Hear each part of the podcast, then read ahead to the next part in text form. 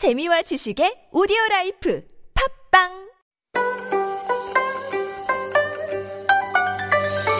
Do you have questions about life in Korea? Send us your opinions and feedback anytime during the show. Simply text us at pound 1013 for 51 per message or chat with our team while you stream us live on the TBS EFM app or YouTube. Life Abroad, helping you navigate your life in Korea. And once again, we are uh, patiently uh, awaiting the arrival of uh, Na Seungyeon. Uh, very rainy, very slippery, uh, very congested out there, and so uh, better safe than obviously uh, trying to rush in. So as we wait for your regular host to enter the program here, my name is uh, Henry Shin, and we are beginning the segment issue today. This is where we bring you daily news bites to highlight interesting stories and keep you up to date on some of the latest news here in Korea.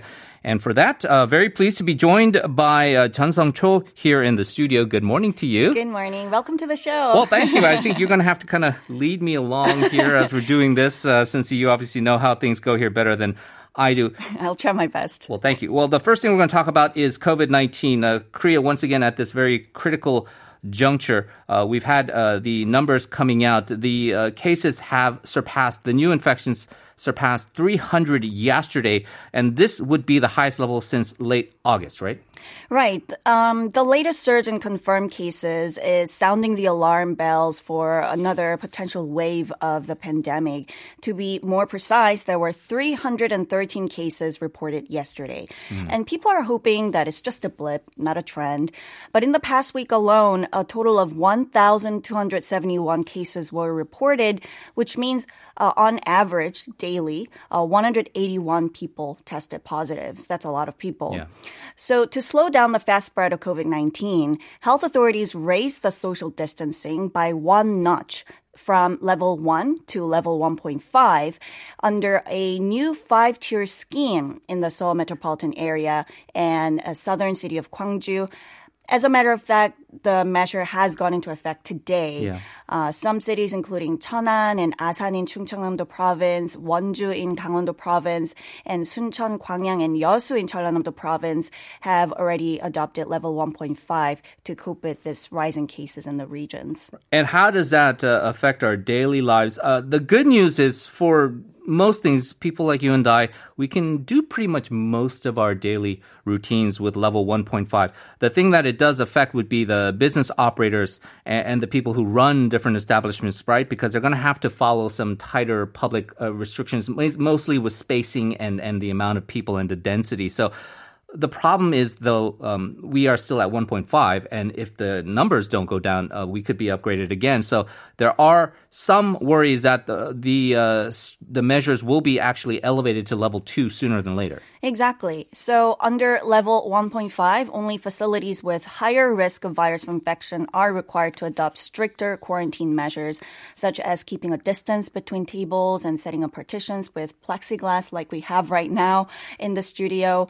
Uh, places such as bars, nightclubs, indoor concert halls, restaurants, hmm. wedding halls, churches, movie theaters, basically any places that attract a large number of visitors are classified under the high risk facilities.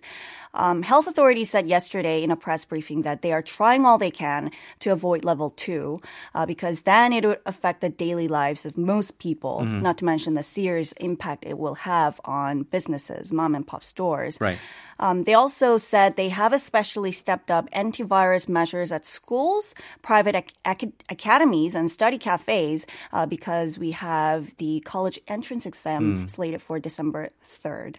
The other uh, worry will be if hospitals get overrun. Medical workers, hospitals are bracing for the worst in case um, we get into sort of a more out of control situation. The government has indeed now decided to extend the deadline for uh, this year's national health checkups as a result. Yes, um, I mean South Korea is uh, it has one of the best healthcare systems in the world, right? It allows its citizens to receive health checkups free of charge. Um, each year there are different criterias applied, though. For instance, if you're a self-employed person, you can get the checkup only if the last digit of your birth year. This uh, is an even number because this year, year 2020, is an even number, and that way the self-employed insured can get the checkup biannually um, every other year. But the government fears the COVID situation can take a turn for the worse anytime if we're not being careful. And it wants to keep hospitals ready and available for a sudden spike in the number of patients as much as possible. Mm. So to prevent medical facilities from becoming too occupied in case they have to deal with a sudden influx of patients, the deadline for this year's checkups has been extended to June next year. And this way, checkup recipients will be evened out. Right. So keep that in mind, and uh, you don't have to worry about the fines, uh, and that uh, grace period will be extended there. Uh, I think we have time for uh, one more story here. Uh, this is going to be about schooling, and especially for the parents out there, including myself. You might have to pack the kids lunch for a couple of days because school cafeteria workers, uh, together with the uh, or the aftercare school workers, are going to be on strike and they're demanding better working conditions. Exactly. Um, as many as 2,500 workers, and that's one fifth of the total workers that we have, um, are expected to join the two day walkout, demanding the government for a number of things. Uh, it includes guarantee of pay for their extra working hours, um, an improvement in their pension system etc. Well, I mean, the negotiation between the labor union of non-regular school workers and the Seoul city government uh, is in deadlock after mm. months of negotiations, but with no progress in sight, workers uh, have decided to walk out. So maybe yes, pack lunch for your um, kids for the next two yeah. or three uh, days. Uh, it's a difficult situation for everyone involved with this pandemic. Uh, you got the workers that are stretched thin. You got the parents who uh, really don't have any uh, kind of opportunity to really breathe right now, especially mm-hmm. with the kids having to be home so much. It's just a difficult situation all around. Um, I have been uh, told that uh, this segment usually ends around uh, 14, so we're going to have to uh, leave it there. Okay. But uh, Songcho, thank you very much for joining us. Appreciate it. My pleasure.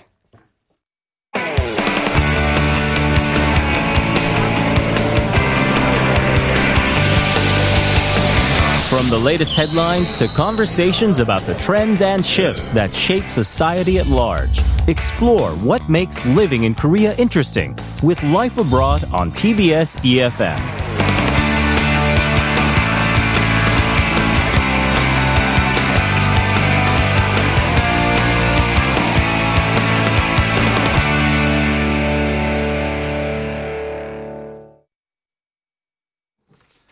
All right, welcome back. Uh, you are listening to Life Abroad. My name is Henry Shin, uh, your regular host, uh, Na Seungyeon. Unfortunately, right now, again, uh, and we have to be uh, really mindful that you got to stay safe out there on the roads because uh, it is quite slippery and there is a lot of congestion. And so we are uh, waiting for her to get back in and hopefully getting here safe and sound. So we're moving on to Health Insider. This is the next segment. joining us here is the regular uh, expert here, uh, Dr. David Kwok. Uh, Dr. Kwok, Nice to meet you in person. Well, nice to meet you too. Well, uh, thank you for joining us. I'm flying blind here, so uh, we're going to have to kind of you're going to have to bear with me. But uh, we got I, I believe that this is a, a, segment where you ask questions, you have conversations on issues related to health, and uh, I, I, imagine much of this has been dominated by COVID nineteen related stuff. You mm-hmm. are a clinical instructor specializing in family medicine at Soonchunhyang University Hospital, but most of our listeners obviously uh, know that.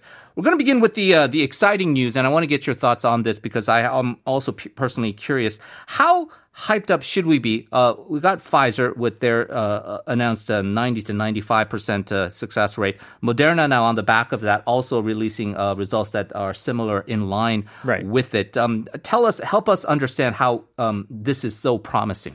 Right. So if the listeners are joining in from listening to my segment the last week, mm. they would remember how hyped up I was last week delivering the news about Pfizer's. And actually, just the last night, Pfizer also updated their results out of 100. 170 people that they actually found 162 people to be out of the placebo group yeah. and only eight, eight people to be from the, the control group. I mean, uh, the group that were given actually the medicine, meaning they were actually exceeding 95% of efficacy mm-hmm. rate.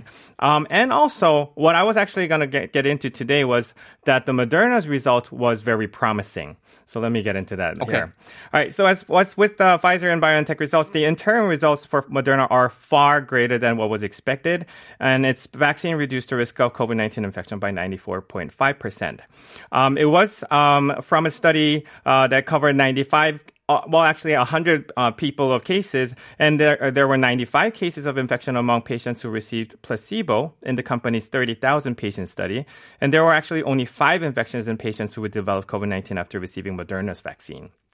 Okay, now these are pretty big. I know they're not historically the biggest ever uh, stage three uh, trials, but uh, the promising aspects of this is that I believe what I've heard other experts say is that uh, if you have the initial positive results from Pfizer Yeah. and then subsequently Moderna, uh, it does seem like this is a vaccine, uh, this is a virus that uh, we can get a handle on with, and we're going to probably expect more of these other companies that are running the uh, uh, the trials to come up with similar results. Meaning that ultimately there should be a supply available, right? The timing of it is going to be the question, and then the storage and distribution, which is very different with what Pfizer has and Moderna. And Moderna seems to be, at least from the outset, seems to be the easier Right. way to distribute. Right. Not only that, actually, that's the topic we covered last week. Is, Okay, is the fact that this mRNA type of vaccine is a completely brand new type.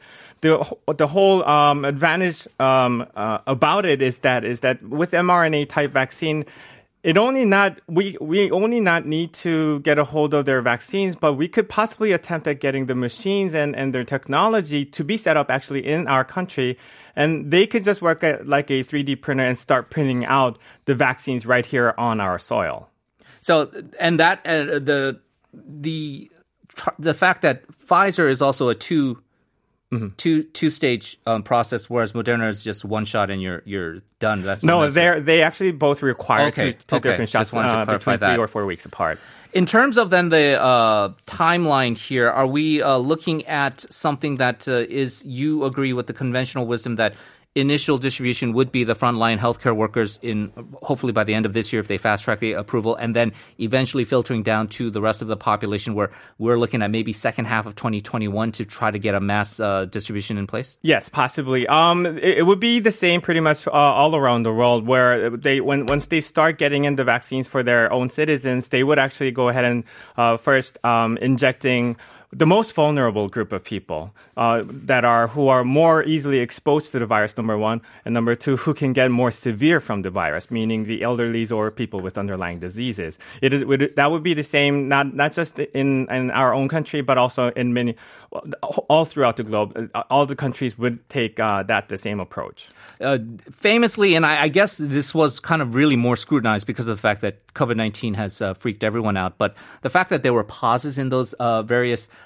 trials, uh, Right. like in Moderna, uh, Right. because of the side effects suffered, how worried should we be in terms of once we get it? And, you know, with all the vaccine skepticism that's already out there, that people who might be even reticent to, to take this. Well, actually, from clinical trials for both Pfizer and BioNTech and Moderna's, there weren't that many, or there weren't any um, severe side effects that actually halted uh, the the procedure of trials. There were actually one or two cases, I believe, from AstraZeneca, and another one I can't really remember the the, uh, the name from here. But in all of those cases, they were actually found to be either from the placebo group Right. or those that was cured uh, very short time after. So um, and so uh, in all of the seven or eight trials that we're we're Yeah. uh, very closely uh, keeping our eyes on, um, I I think we can pretty much say that they are safe to go. Uh, and once the result comes uh, out in in the completion of all the trials, I think we can rather feel safe about using or being vaccinated from any eight of those um,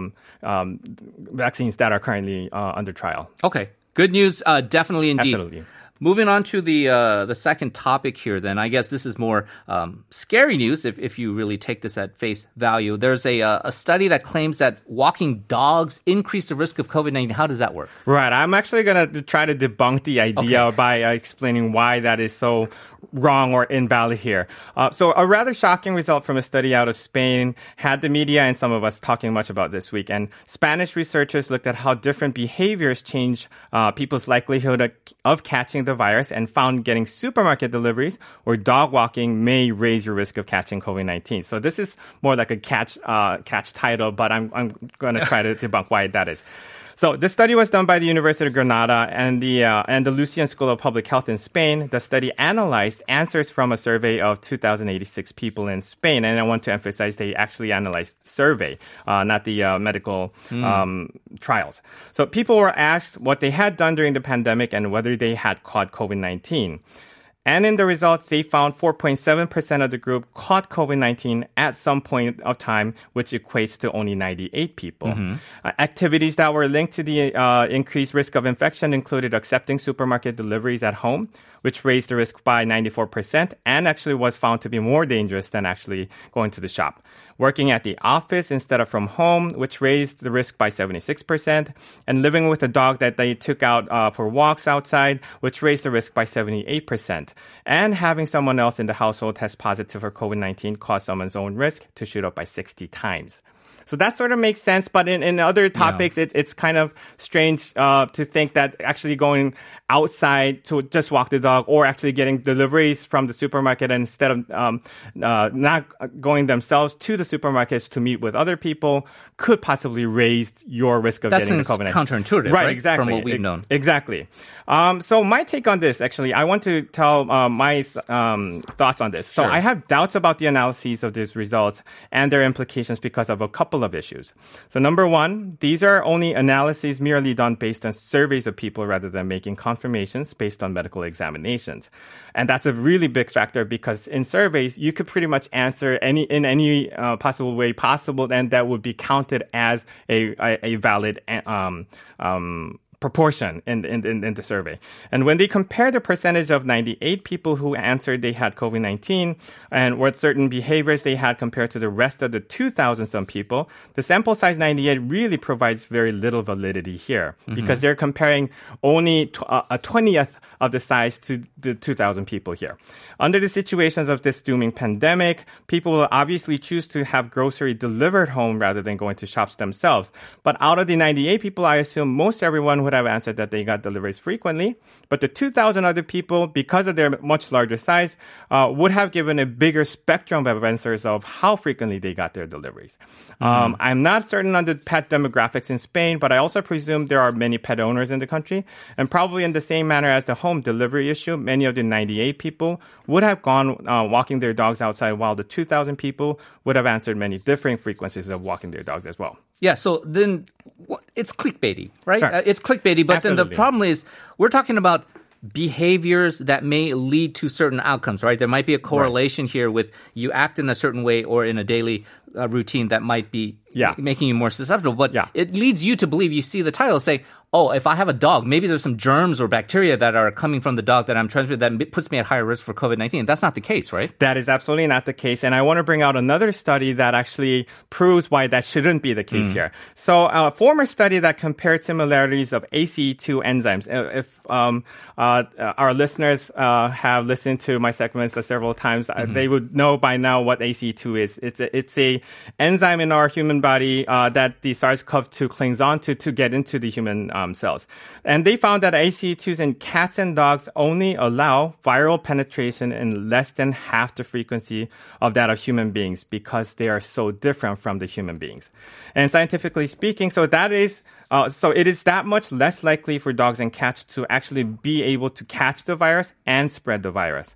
So overall, uh, uh, from the analyses and, and looking at the surveys, I really think this study received a disproportionate attention from the media just because of its title, uh, uh, the fact that the title was so shocking. Yeah, so uh, perhaps there does need to be a little bit more discretion paid, but it is difficult to f- kind of not be tempted by the Sure. ability to kind of get a lot of clicks and eyeballs uh, Sure. on your article if you kind of have something uh, sensationalistic like this. And so, Mm-hmm. uh, buyer beware when uh, reading these uh, news articles, especially with COVID 19 and so much uh, misinformation going on. Right. Um, Dr. Kwok, I think we're going to uh, leave it there, but uh, definitely uh, thank you for guiding me uh, through this as I was flying blind. and Why really fun, appreciate it. And uh, thank you for bearing with me uh, on this uh, very unusual situation. My pleasure at any time. Uh, I just want to read a couple of uh, uh, here before we take a break. Uh, Kugilhyun uh, 54 and 5470. Thank you uh, very much for the kind words. Uh, we also have a question of the day. Today's question was What is this Korean dish traditionally consumed by mothers postpartum? The answer, um, well, we have two answers coming in from our listeners. 9491 saying the answer is seaweed soup. I ate a lot more miyeokguk and even more than my wife when we had our second baby. I'm probably the biggest miyeokguk lover in the world.